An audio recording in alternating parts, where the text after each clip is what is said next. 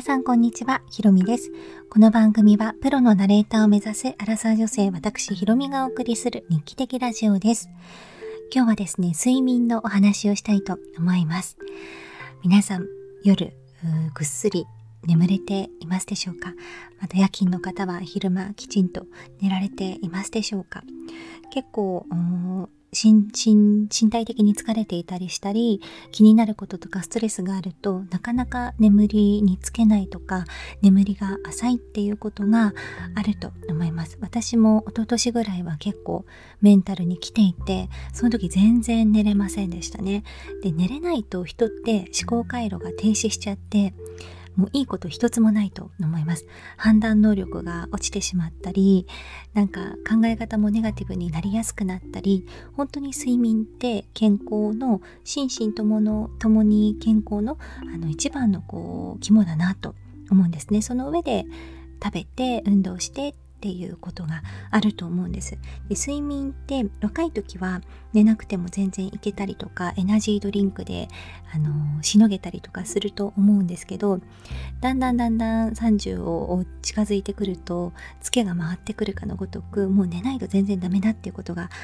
あるような気がするんですね。で逆に言えば寝ればなんか解決しちゃったりっていう悩みだったり回復する体力だったりなんかメンタルだったりっていうのってすごくあると思うんですよね。最近知人が入眠障害で困ってるというふうに言っていました。睡眠障害じゃなくて眠りに入ることがそもそもできないんだっていう途中で目覚めちゃうとかではなくて、えー、っていうふうに言っていたんですねそれは大変辛いだろうなと思って話を聞いていましたでその方はあの睡眠アプリみたいなのが最近いっぱいあると思うんですけどそれを使ってみたものの全くなんか効果が感じられなくてどうしようみたいな話をしていたんですよね。で皆さんって眠りがこうなかなか浅いなとかそういう時はどんな工夫をされていますでしょうか？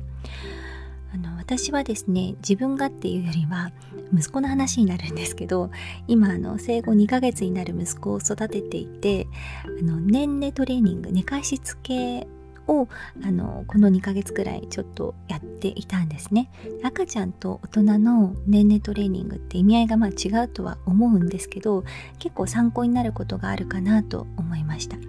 あのどんなことを気をつけていたかというと私は2冊の本と数本の YouTube 動画からいろいろと勉強させてもらって自分の中に取り入れたものなんですけど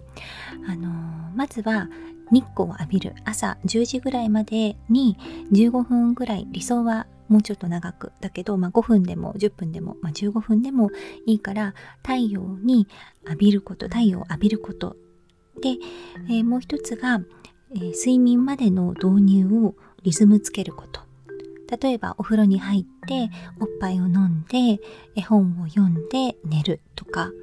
お風呂に入って絵本を読んで寝るとか。絵本を読んで、えー、お風呂に入っておっぱい飲んで寝るとか。あのいろんなパターンがあっていいと思うんですけどそれを一つ決めたらとりあえずそのリズムでずっとやってみるっていうことですかね。で最後にあの環境寝る環境を整える。赤ちゃんの場合だと明るすぎない足元ライトぐらいの照明を一つ用意しておいて朝起きるまで同じ環境が続いていることが理想だそうなんですね。もちろんその環境には音とか湿度とか安全性とかそういうものも入ってくるわけなんですが。でそれを完璧にやるっていうのはちょっと本読んでいて難しい部分があったので極力できることっていうのをあの念頭にやってみたところですね。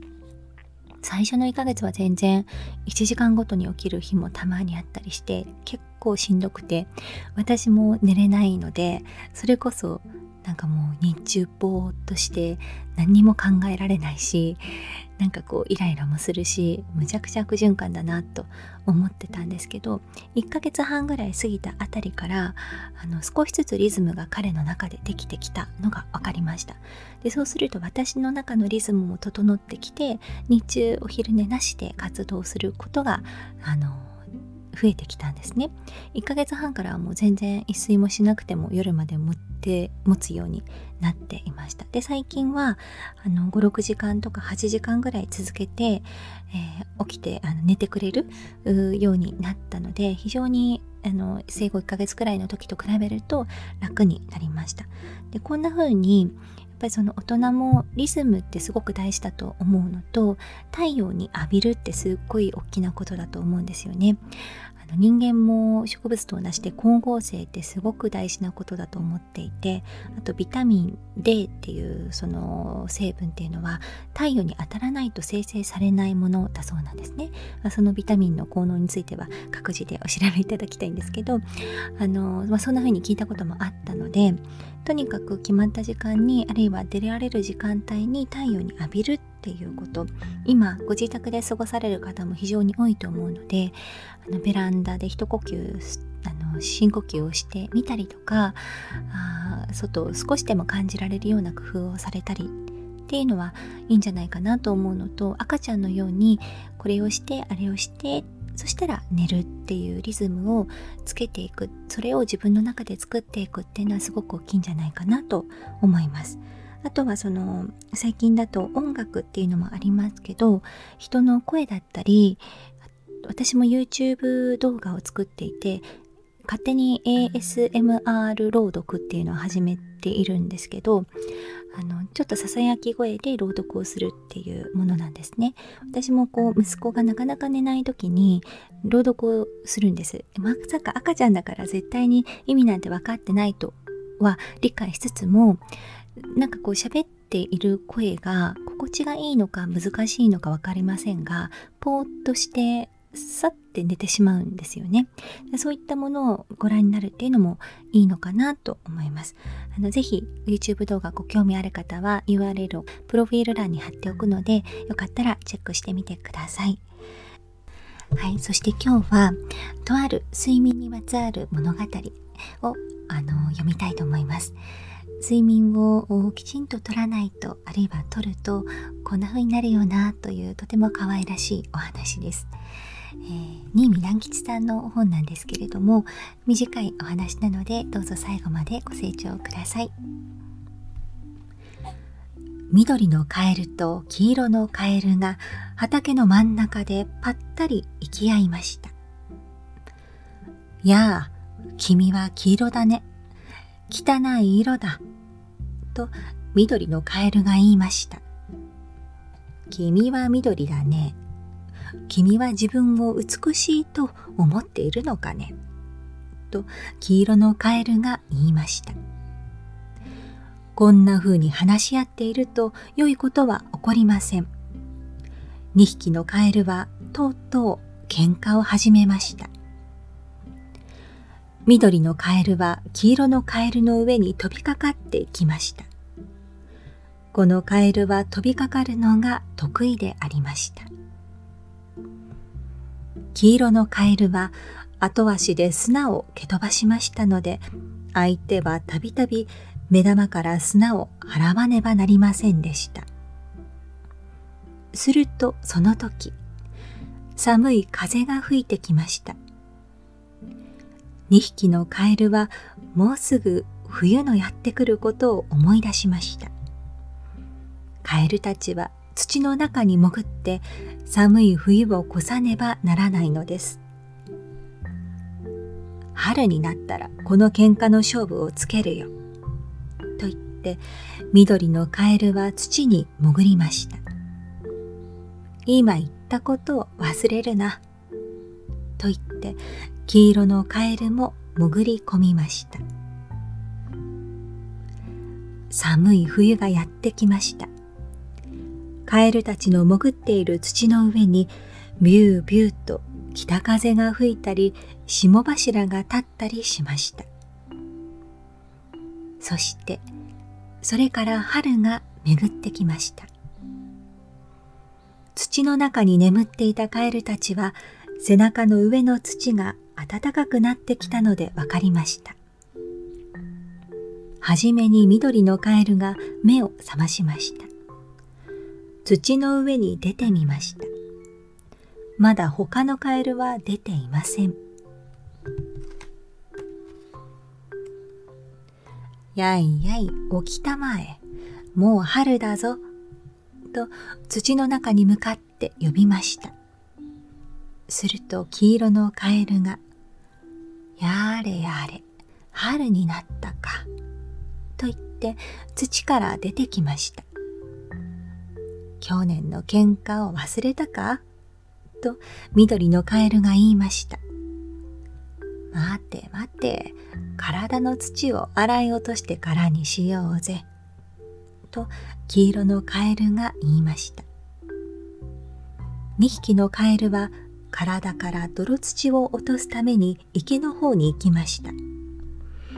池には新しく湧き出てラムネのようにすがすがしい水が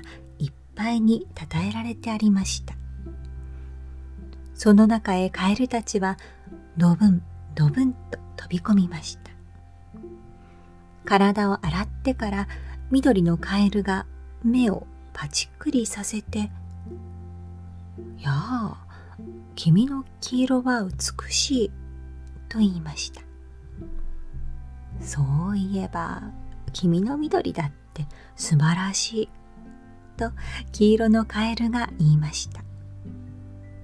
そこで2匹のカエルはもう喧嘩はよそうと言い合いました。よく眠った後では人間でもカエルでも機嫌が良くなるものです。いかがでしたでしょうか？よく眠った後では人間でもカエルでも機嫌が良くなるものだ。逆に言えばよく眠らないと人間でもカエルでも機嫌が悪くなってしまう。なかなかお仕事で忙しかったりすると睡眠を確保することが難しいという時があるかと思いますが睡眠って本当に命のバロメーターだと思うので極力どこかでしっかりと休めるように、えー、していただきたいなと思いますし時間はあるけどなかなか安心して眠れないとか眠りにつくことが何時間かかってもできないとかいう場合には、えー、赤ちゃんの年齢トレーニングとはいえ参考になることがあるかなと私は思ったので、え、参考になさってみたりいろいろなこうアプリだったり、えー、音声だったりっていうのを聞いてみてもいいのかなといいのかなと感じた 思います。ちなみに赤ちゃんはホワイトノイズっていうですね、あのテレビの砂嵐のような音だったり、換気扇のような音だったり、ゴーっていう音がすごく落ち着くそうなんですね。それは体内の時に聞いていたお母さんの血流の音に似ているからだそうなんです。まあ、だんだんだんだん多分大きくなるにつれ、あの効果がなくなってくるかなとは思うんですけど、うちの息子も泣いて叫んでる時に換気扇の下に連れて行ったらピタッと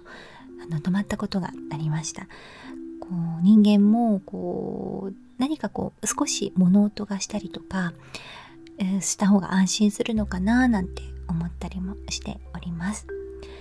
さあ、ということで今日はこの辺で、えー、終わりたいと思います。皆様の睡眠こうの導入とか安眠するために何か効果があるよっていうことがあったら是非教えてください。